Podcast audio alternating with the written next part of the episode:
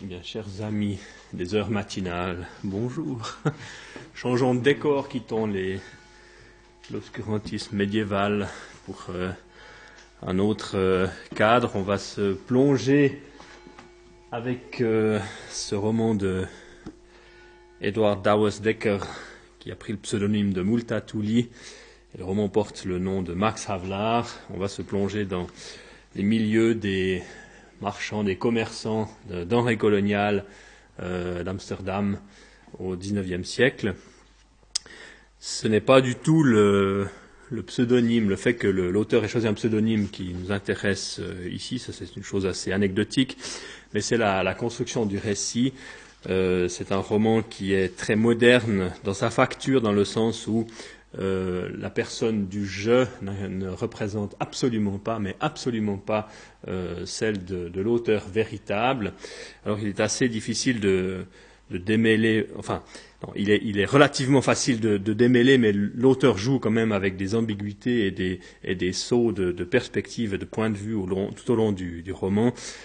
Euh, sur la personne de, Max Havelaar, qui est le héros de de l'essentiel du roman, mais qui est longuement introduit par ce jeu qui est un narrateur, euh, qui est en fait un commerçant euh, en café, un courtier en café, le type même du, calviniste euh, passablement borné, à cheval sur les, principes, dont nous allons voir quelques, quelques portraits. Alors c'est précisément pour montrer ces, ces glissements dans, les perspectives du texte que j'ai choisi quelques extraits qui euh, ne sont pas euh, représentatifs de, la masse. Donc on ne verra pas Max Havelaar euh, lui-même, mais on verra plutôt son, contraire, le dénommé Droorstoppel, ce qui veut dire à peu près chaume, desséché, quelque chose comme ça. C'est un peu le pet sec, si vous voulez, en, néerlandais, pour trouver l'équivalent français. Euh, qui nous explique certains de ses points de vue sur la société, sur la littérature, sur ce qu'il appelle la vérité, le mensonge en littérature, euh, etc. Alors voici quelques extraits. Euh, pour planter le décor, il faut connaître quelques noms de, personnages, de familles et de, relations. Alors le dénommé euh, a deux enfants, un fils qui s'appelle Fritz et une fille qui s'appelle Marie.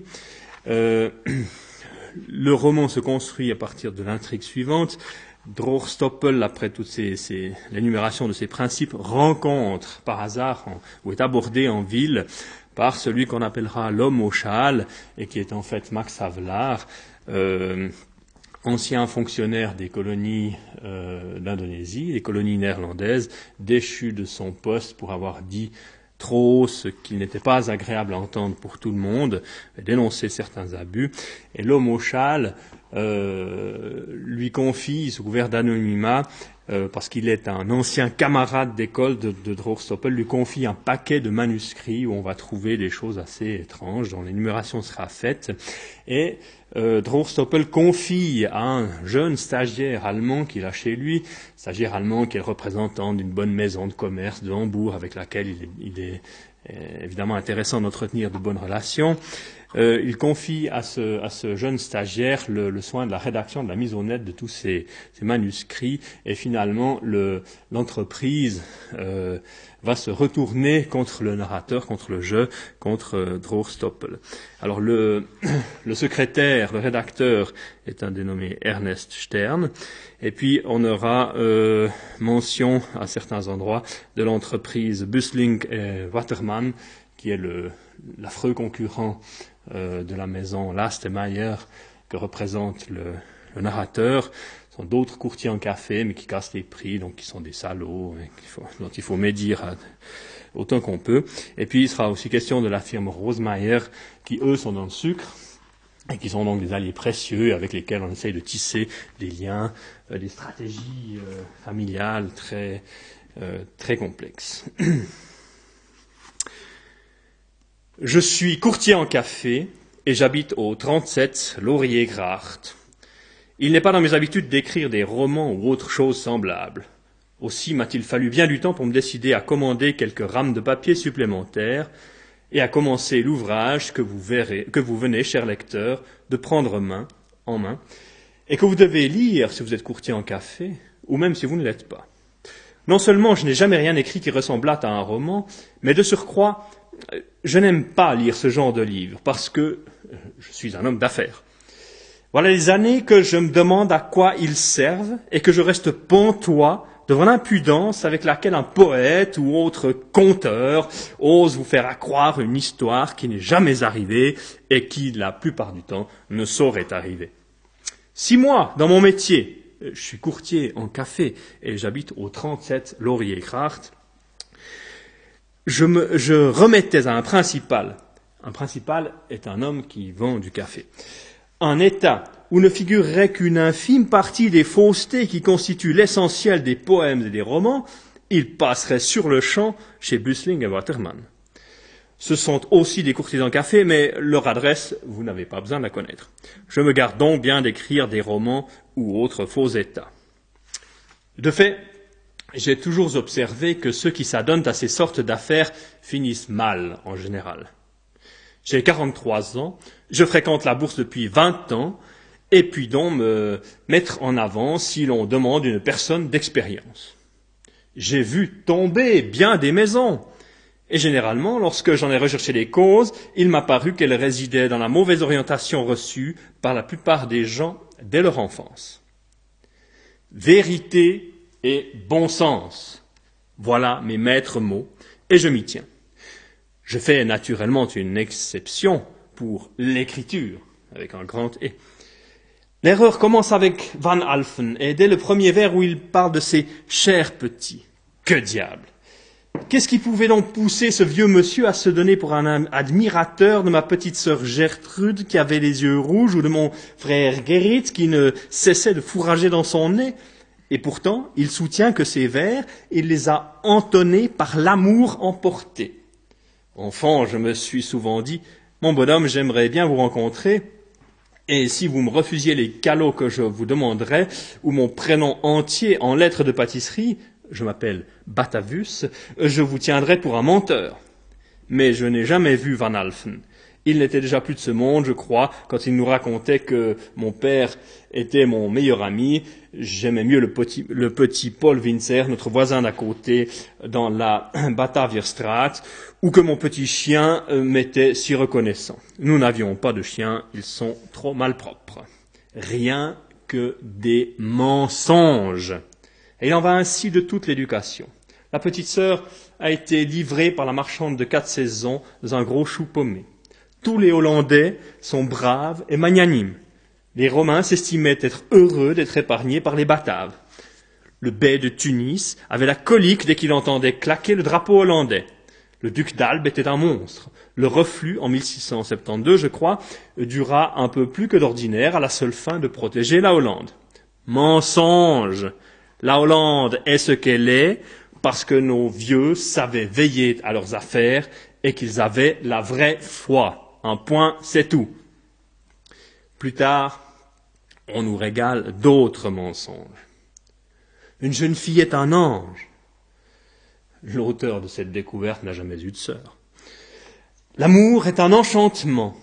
On s'enfuit au bout de la terre avec je ne sais quel objet de ses soupirs. La terre n'a pas de bout, et cet amour est une fadaise. Nul ne peut soutenir que je ne suis pas en bon terme avec ma femme. C'est une fille de Last et compagnie, courtier en café. Nul ne peut trouver à redire à notre vie conjugale. Euh, je suis membre d'une corporation, Artis, elle a un grand châle de 92 florins, et pourtant ce fol amour qui veut à tout prix se nicher au bout de la terre ne nous a jamais effleurés. Quand nous nous sommes mariés, nous avons fait un petit tour à la haie, elle y a acheté de la flanelle, dont je porte encore des gilets, et l'amour ne nous a jamais entraînés plus loin dans le monde. Vous voyez bien, baliverne et mensonge. Serais-je donc moins heureux en mariage que les gens qui, d'amour, tombent en consomption ou font tomber leurs cheveux? Ou croyez-vous que dans mon ménage, moins, que, ou croyez-vous mon ménage moins bien ordonné que, qu'il ne serait s'il y a 17 ans, j'avais dit envers à ma fiancée mon désir de l'épouser Baliverne Si j'avais voulu, j'aurais pu le faire aussi bien qu'un autre, car rimer n'est qu'un coup de main à prendre, assurément moins difficile que le tournage sur ivoire. Sinon, comment expliquez-vous que les caramels, accompagnés de proverbes rimés, soient si bon marché? Fritz les appelle des pralines. Je, ne vois pas pourquoi. Et, demandez donc le prix d'un jeu de boules de billard. Je n'ai rien, je n'ai rien contre les vers en eux-mêmes. Qu'on veuille mettre les mots en rang, c'est très bien. Mais qu'on ne dise rien qui ne soit vrai. La bise est fort piquante, il est quatre heures tapante. Admettons. Si la bise est vraiment piquante et s'il est vraiment quatre heures tapantes, mais s'il est trois heures moins le quart, je puis, moi, qui ne mets pas les, mots en rang, me permettre de dire la bise est fort piquante, il est trois heures moins quart. Le rimeur, lui, est tenu à une heure sonnante par le piquant de la bise au premier vers. Pour lui, il faut qu'il soit exactement une heure, deux heures, etc. Ou bien la bise ne saurait être piquante.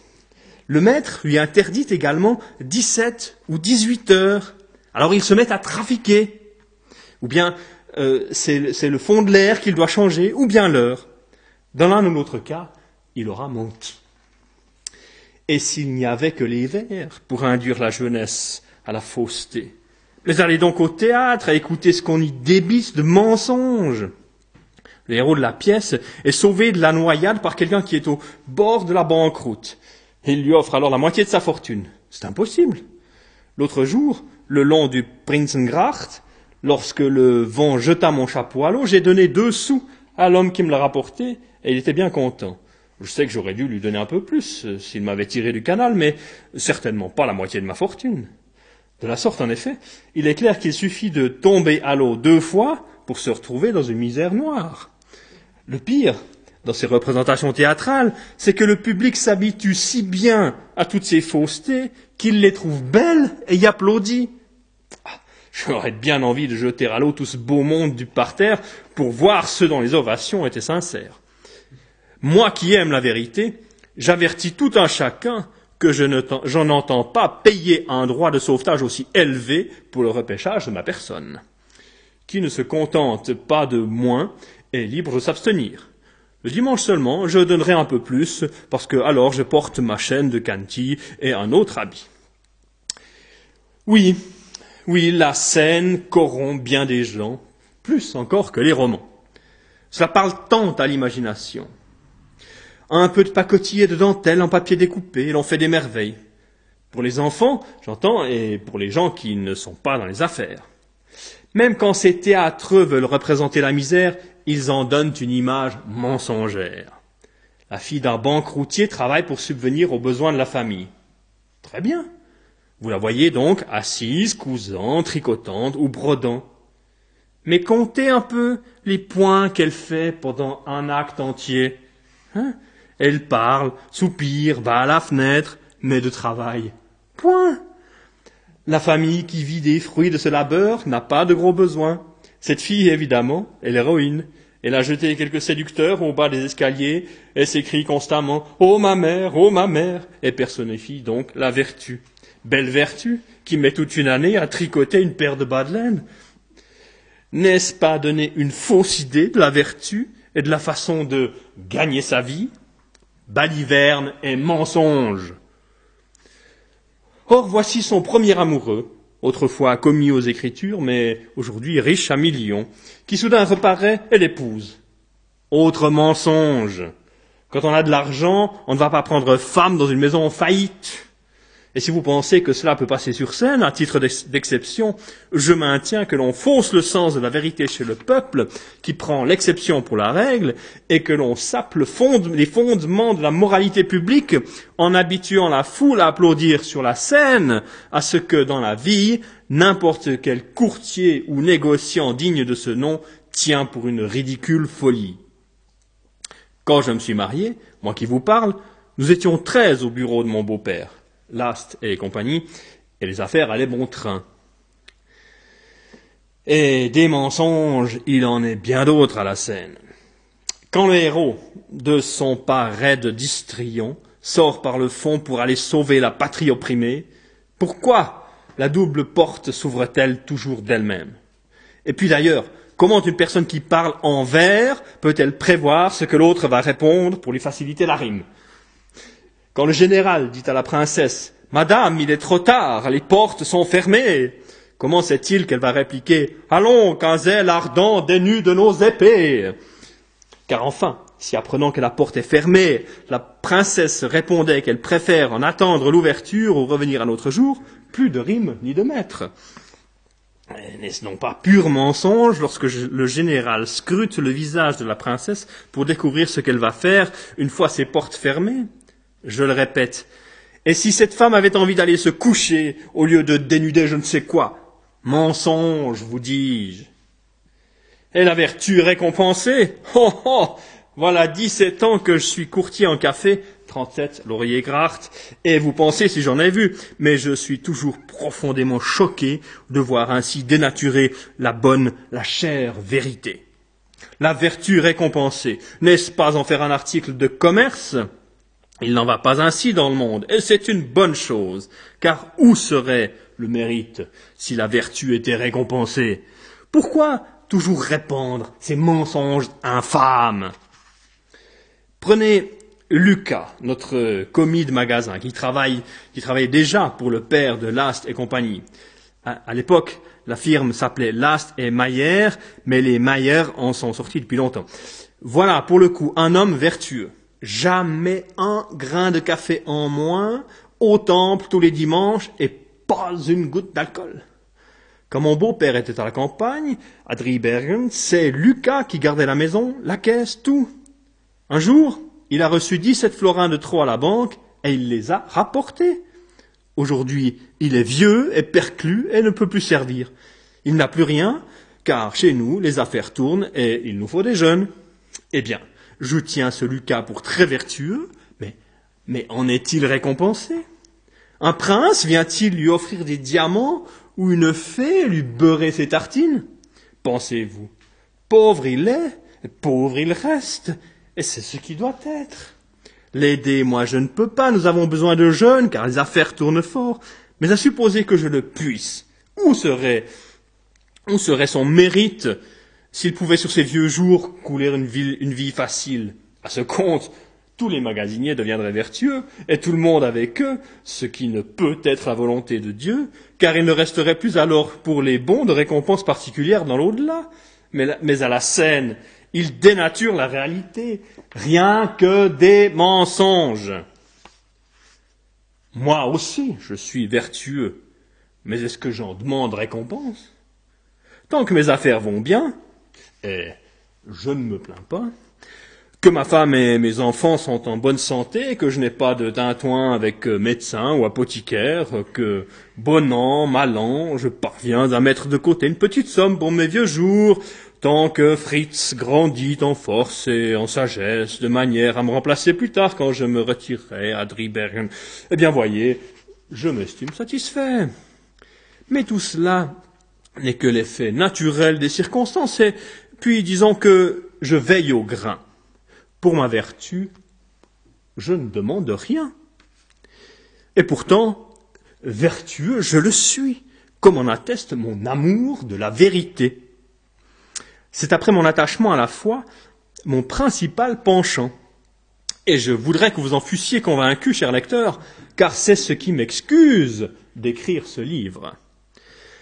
Un second penchant, aussi fortement marqué chez moi que l'amour de la vérité, est la passion de mon métier.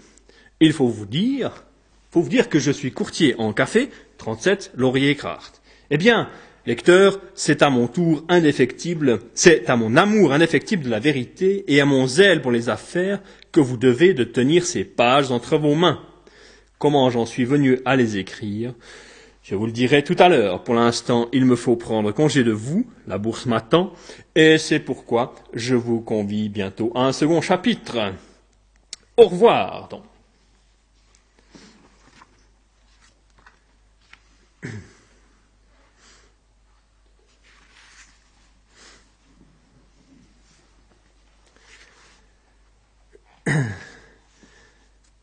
Chapitre suivant en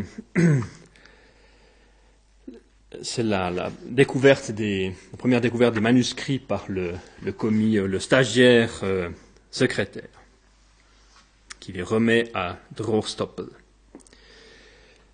Je me mis à chercher et à feuilleter. Je ne pus tout lire car j'y rencontrais des langues que je ne comprenais pas, mais soudain, mon regard tomba sur une liasse intitulée Rapport sur la culture du café dans la résidence de Menado. Mon cœur bondit parce que je suis courtier en café, 37, Laurier Gracht, et que Menado est une bonne marque. Ainsi donc, l'homme au châle, cet auteur de vers immoraux, avait également été dans le café. Désormais, je regardais le paquet d'un tout autre œil, et j'y découvris des pièces que je ne comprenais pas toutes, certes, mais qui témoignaient néanmoins d'une réelle compétence. Il y avait des états, des relevés, des calculs auxquels je n'entendais goutte, mais le tout était mis en net avec tant de soin et de minutie que, pour parler vrai, car j'aime la vérité, l'idée me vint que mon homme au châle, au cas où nous devrions nous séparer de notre troisième commis, ce qui est fort possible car il se fait vieux et à la tremblote, tiendrait très bien sa place. Il va sans dire que je prendrais au préalable des renseignements sur sa probité, sa piété et son honorabilité, car je n'engage jamais personne au bureau sans avoir eu des assurances sur ce point. C'est chez moi un principe bien établi. Vous vous en êtes aperçu en lisant ma lettre à Ludwig Stern. Ne voulant pas admettre aux yeux de Fritz que je commençais à m'intéresser tant soit peu au contenu du paquet, je congédiai le garçon. Et de fait, ma tête se mit à bourdonner lorsque je pris l'une après l'autre les liasses de papier et en lus les titres. Elles contenaient, il est vrai, beaucoup de vers, mais j'y trouvais aussi beaucoup de choses utiles et je demeurais saisi devant la diversité des sujets traités. J'avoue, car j'aime la vérité, qu'ayant été toute ma vie dans le café, je ne suis pas en mesure d'apprécier la valeur de chacun de ces papiers, mais même sans ce jugement critique, la liste des titres était en soi assez curieuse. Puisque je vous ai déjà conté l'histoire du grec, vous savez déjà que j'ai été quelque peu latinisé dans ma jeunesse, et bien que je m'abstienne de la moindre citation dans ma correspondance, ce qui ne serait pas de mise dans un bureau de courtage, je n'en pensais pas moins, en voyant tout cela, multa non multum et de omnibus aliquid de toto nihil. Mais cela procédait en fait d'une sorte d'irritation d'un certain besoin d'adresser la parole en latin à toute cette science étalée devant moi, plutôt que d'une opinion sincère.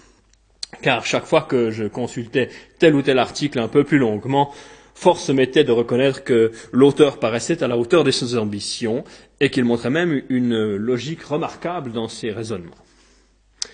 Je trouvais donc là des études et des essais traitants du sanskrit, mère des langues germaniques, des sanctions pénales de l'infanticide, des origines de la noblesse, de la différence entre les concepts de temps infini et d'éternité, du calcul des probabilités, du livre de Job, j'ai trouvé d'autres choses sur Job, mais c'était des vers, des protéines en suspens dans l'atmosphère, de la politique de la Russie, des causes du soulèvement des Hollandais contre l'Espagne, autres que l'aspiration à la liberté religieuse ou politique, du mouvement perpétuel, de la quadrature du cercle et de la racine des nombres premiers, de la gravité de la lumière, du recul de la civilisation depuis l'avènement du christianisme, pardon, de la mythologie islandaise, de l'Émile de Rousseau, de la procédure civile en matière commerciale,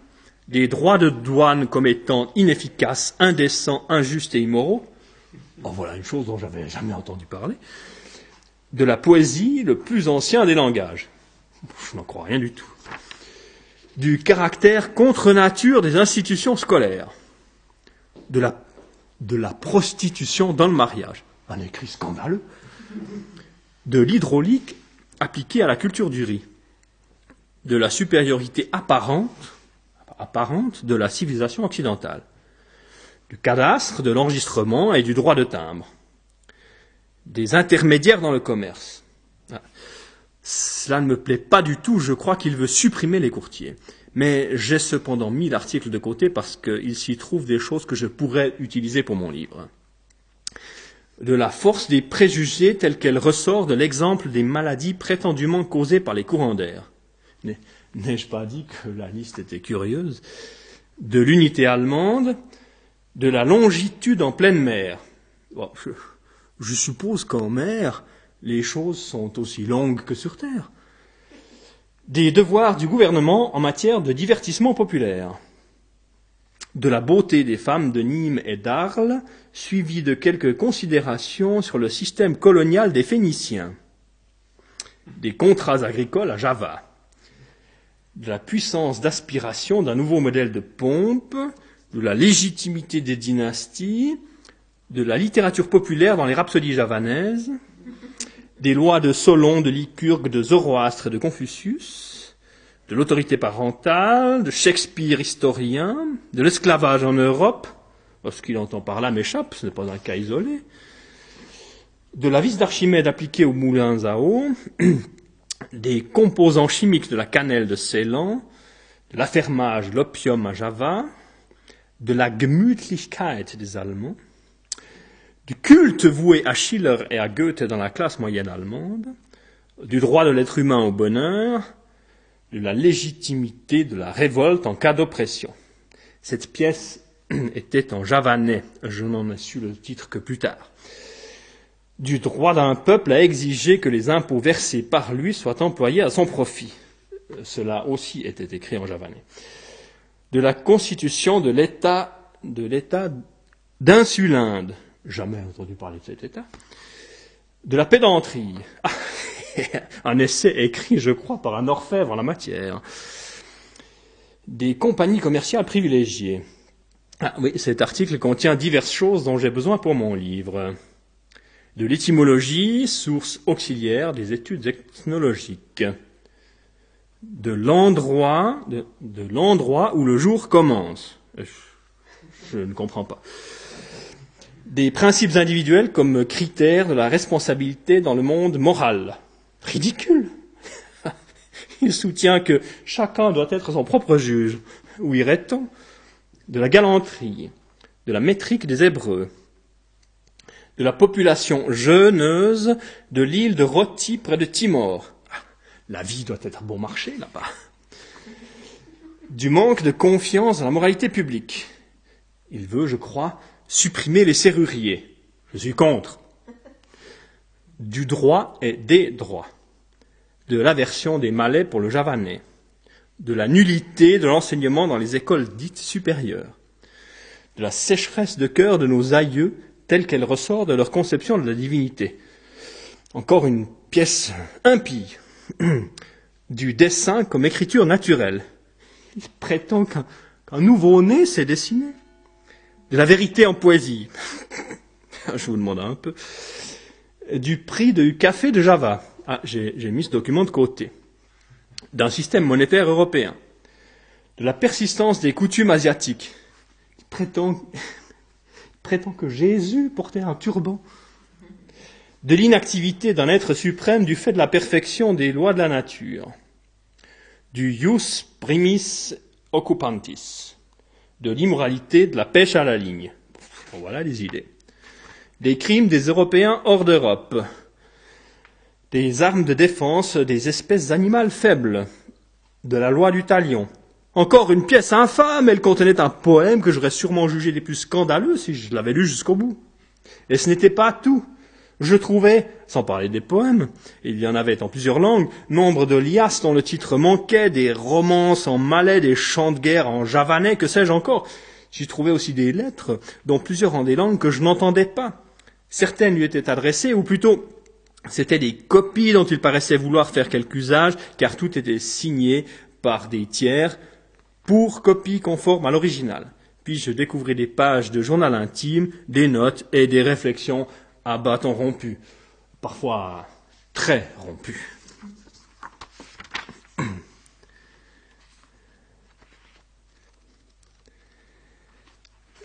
Le dernier extrait nous présentera euh, plus en détail ses opinions sur la littérature euh, et les remontrances qu'il fait à ce sujet à son, son stagiaire.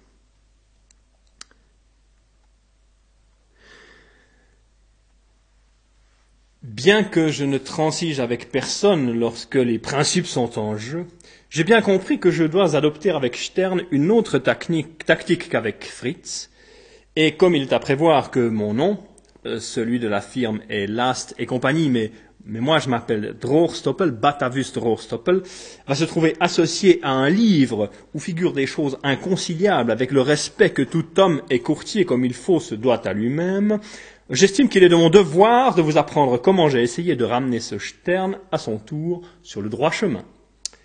À lui, je n'ai pas parlé du Seigneur, il est luthérien. J'ai tenté d'influer sur ses sentiments et son sens de l'honneur. Voici comment je m'y suis pris, et vous observerez au passage les résultats que l'on obtient avec un peu de connaissance des hommes. Je l'avais entendu dire parole d'honneur, et je lui demandais ce qu'il entendait par là. Eh bien, répondit-il, que j'engage mon honneur pour garantir la vérité de ce que je dis. Ah, ce n'est pas rien, repris-je. Êtes-vous donc si sûr de dire toujours la vérité? Oui, déclara-t-il, je dis toujours la vérité. Quand mon cœur s'enflamme Le lecteur connaît la suite. C'est vraiment admirable, dis-je de mon air le plus innocent, feignant ainsi de le croire. Mais là résidait justement l'astuce du piège que je lui tendais, car je voulais tout de même remettre une bonne, une bonne fois ce jeune blanc-bec à sa place et lui faire sentir la distance qui sépare un débutant dans le métier, même si son père brasse de grosses affaires, d'un courtier qui fréquente la bourse depuis vingt ans. Je savais en effet qu'il connaissait par cœur par tête, pour parler comme lui, euh, tout un fatras de ces mots divers, et comme les vers contiennent toujours des mensonges, j'étais sûr de le prendre, euh, de le prendre avant peu en flagrant délit de fausseté. De fait, je n'eus pas longtemps à attendre. J'étais dans la pièce d'angle et lui se trouvait dans la suite, euh, car nous avons une suite. Marie tricotait et il allait lui réciter quelque chose. Je l'écoutais attentivement et quand il eut fini, je lui demandai s'il possédait le livre où se trouvait ce qu'il venait de débiter. Il me dit que oui et me l'apporta. C'était un petit volume des œuvres d'un certain Heine. Euh, le lendemain matin, je, lui remis, euh, à Stern j'entends, la missive suivante.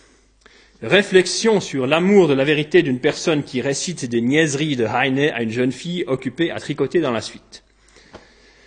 Je t'emporterai, mon ange, sur les ailes de mon chant. Mon ange, Marie, votre ange. Ah, vos parents sont au courant Et Louise Rosemeyer. Est-ce honnête de dire de ces mots-là une enfant qui pourrait très bien désobéir à sa mère en s'imaginant qu'elle est majeure, parce qu'on l'a appelée mon ange Et que signifieraient ses ailes qui l'emportent? Vous n'avez pas d'ailes, et votre chant non plus. Essayez un peu de traverser le canal avec vos ailes, le laurier Gracht, qui n'est pourtant pas bien large. Mais quand bien même vous auriez des ailes, est-ce une proposition à faire à une jeune fille qui n'a pas encore accompli sa profession de foi? Et même si elle était déjà membre de notre Église, que veut dire cette offre de s'envoler ensemble? Vous n'avez pas honte? Jusques aux plaines du Gange, où je sais un endroit charmant. Alors, allez-y seul, louez-y un bungalow, mais n'emmenez pas une fille qui doit aider sa mère aux travaux du ménage. Mais là non plus, vous ne parlez pas sérieusement. Pour commencer, vous n'avez jamais vu le Gange, et vous ne savez donc pas euh, s'il fait bon y vivre.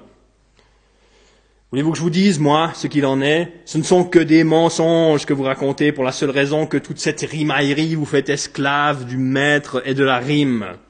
Si le premier vers s'était terminé par porc, vin ou farine, vous auriez demandé à Marie de vous accompagner à New York, à Berlin ou en Chine, et ainsi de suite.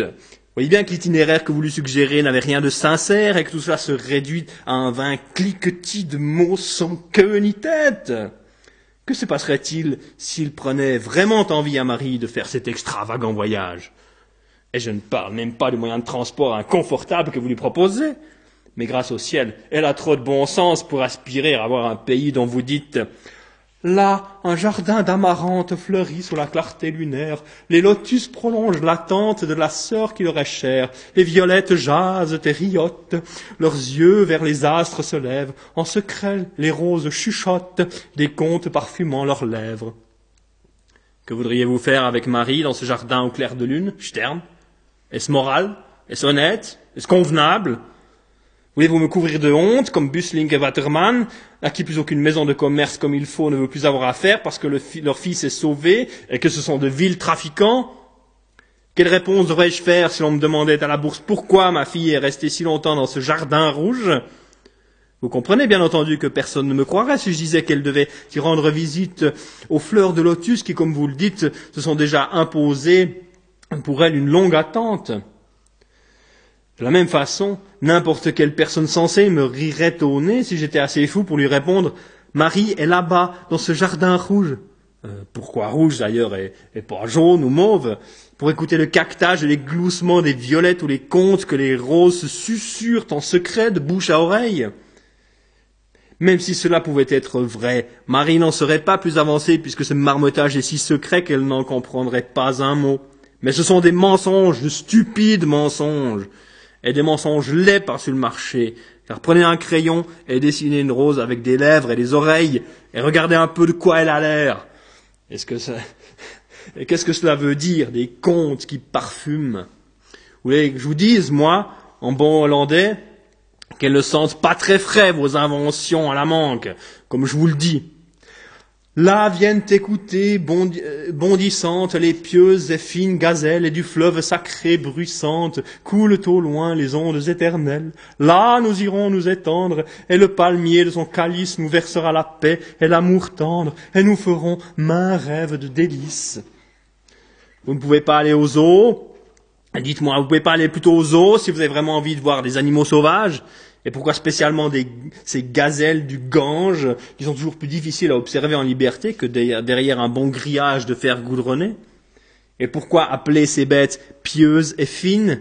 Dernier adjectif passe encore. Elles ont au moins la finesse de ne pas faire des vers idiots, mais pieuses. Hein? Qu'est-ce que cela signifie? N'est-ce pas abuser? Abuser d'une expression sacrée qu'on ne peut appliquer qu'à des personnes vivant dans la vraie foi et puis ce fleuve sacré. Avez-vous le droit de raconter à Marie des choses qui risquent de la rendre païenne? Avez-vous le droit de l'ébranler dans sa conviction qu'il n'est d'autre eau sacrée que celle du baptême et d'autres fleuves sacrés que le Jourdain? N'est-ce pas saper les bases de la moralité, de la vertu, de la religion, du christianisme et de la correction? Méditez bien tout cela, Stern. Votre père est une maison estimable, et je suis sûr qu'il m'approuve d'en appeler ainsi à vos bons sentiments et qu'il traite volontiers des affaires avec un défenseur de la vertu et de la religion. Oui, les principes me sont sacrés et je ne crains pas de dire carrément ce que je pense. Vous n'avez donc pas à garder par devers vous ce que je vous dis là. Écrivez sans crainte à votre père que vous êtes ici dans une famille solide et que je vous montre le droit chemin. Et demandez-vous un peu ce qu'il serait advenu si vous étiez tombé chez Buslink et Waterman. Là-bas aussi, vous auriez déclamé ces vers de quatre sous, mais là-bas, on n'aurait pas essayé de vous raisonner, parce que ce sont des trafiquants. Vous pouvez l'écrire sans hésiter à votre père, car lorsque les principes sont en jeu, je ne transige avec personne. Là-bas, oui, Là-bas, oui, les, les, filles vous auraient suivi jusqu'au bord du Gange et vous auriez peut-être maintenant couché dans l'herbe humide sous ce fameux palmier, tandis que, grâce à mes remontrances paternelles, vous voilà installé pour rester dans une maison comme il faut. Écrivez tout cela à votre père, et dites-lui toute votre reconnaissance de vous avoir placé chez nous, et que je prends le plus grand soin de vous, et que la fille de Buslink et Waterman s'est sauvée, et transmettez-lui mes meilleures salutations, et ajoutez que je suis prêt à abaisser encore mon courtage d'un seizième pour cent au-dessous de l'offre qu'ils lui ont faite, parce que je ne supporte pas les casseurs de prix qui ôtent le pain de la bouche à leurs concurrents en proposant des conditions plus avantageuses. Et faites-moi aussi le plaisir, dans vos lectures publiques du paquet de l'homme au châle, de mettre en avant des choses plus substantielles. J'y ai aperçu des états chiffrés de la production de café des vingt dernières années dans chacune des résidences de Java. Voilà des pages à lire un de ces jours. Et puis, cela donnera aux Rosemeyer, qui sont dans le sucre, l'occasion d'entendre parler de ce qui se passe vraiment dans le monde. Et je vous en prie, arrêtez de traiter les jeunes filles et, nous tous de cannibales qui auraient englouti un petit morceau de vous. Ça ne se fait pas, mon garçon. Euh, croyez-en un homme qui connaît le monde. Je fournissais déjà votre père avant sa naissance. Je fournissais sa firme, j'entends. Enfin, non, euh, notre firme, je veux dire, Last et compagnie. Autrefois, elle s'appelait Last et Mayer, mais les Mayer n'en sont plus depuis longtemps. En d'autres termes, vous comprenez que je vous veux du bien et incitez Fritz à mieux surveiller sa conduite et ne lui apprenez pas à écrire des vers et feignez de ne pas le voir quand il fait des grimaces au comptable ou d'autres sottises. Montrez-lui le bon exemple, vous qui êtes nettement plus âgé, et tâchez de lui inculquer pondération et dignité, car il doit devenir courtier croyez que je reste paternellement votre ami, Batavus de Rohrstoppel, la firme Last et compagnie, courtier en café 37 Laurier Carte. Merci.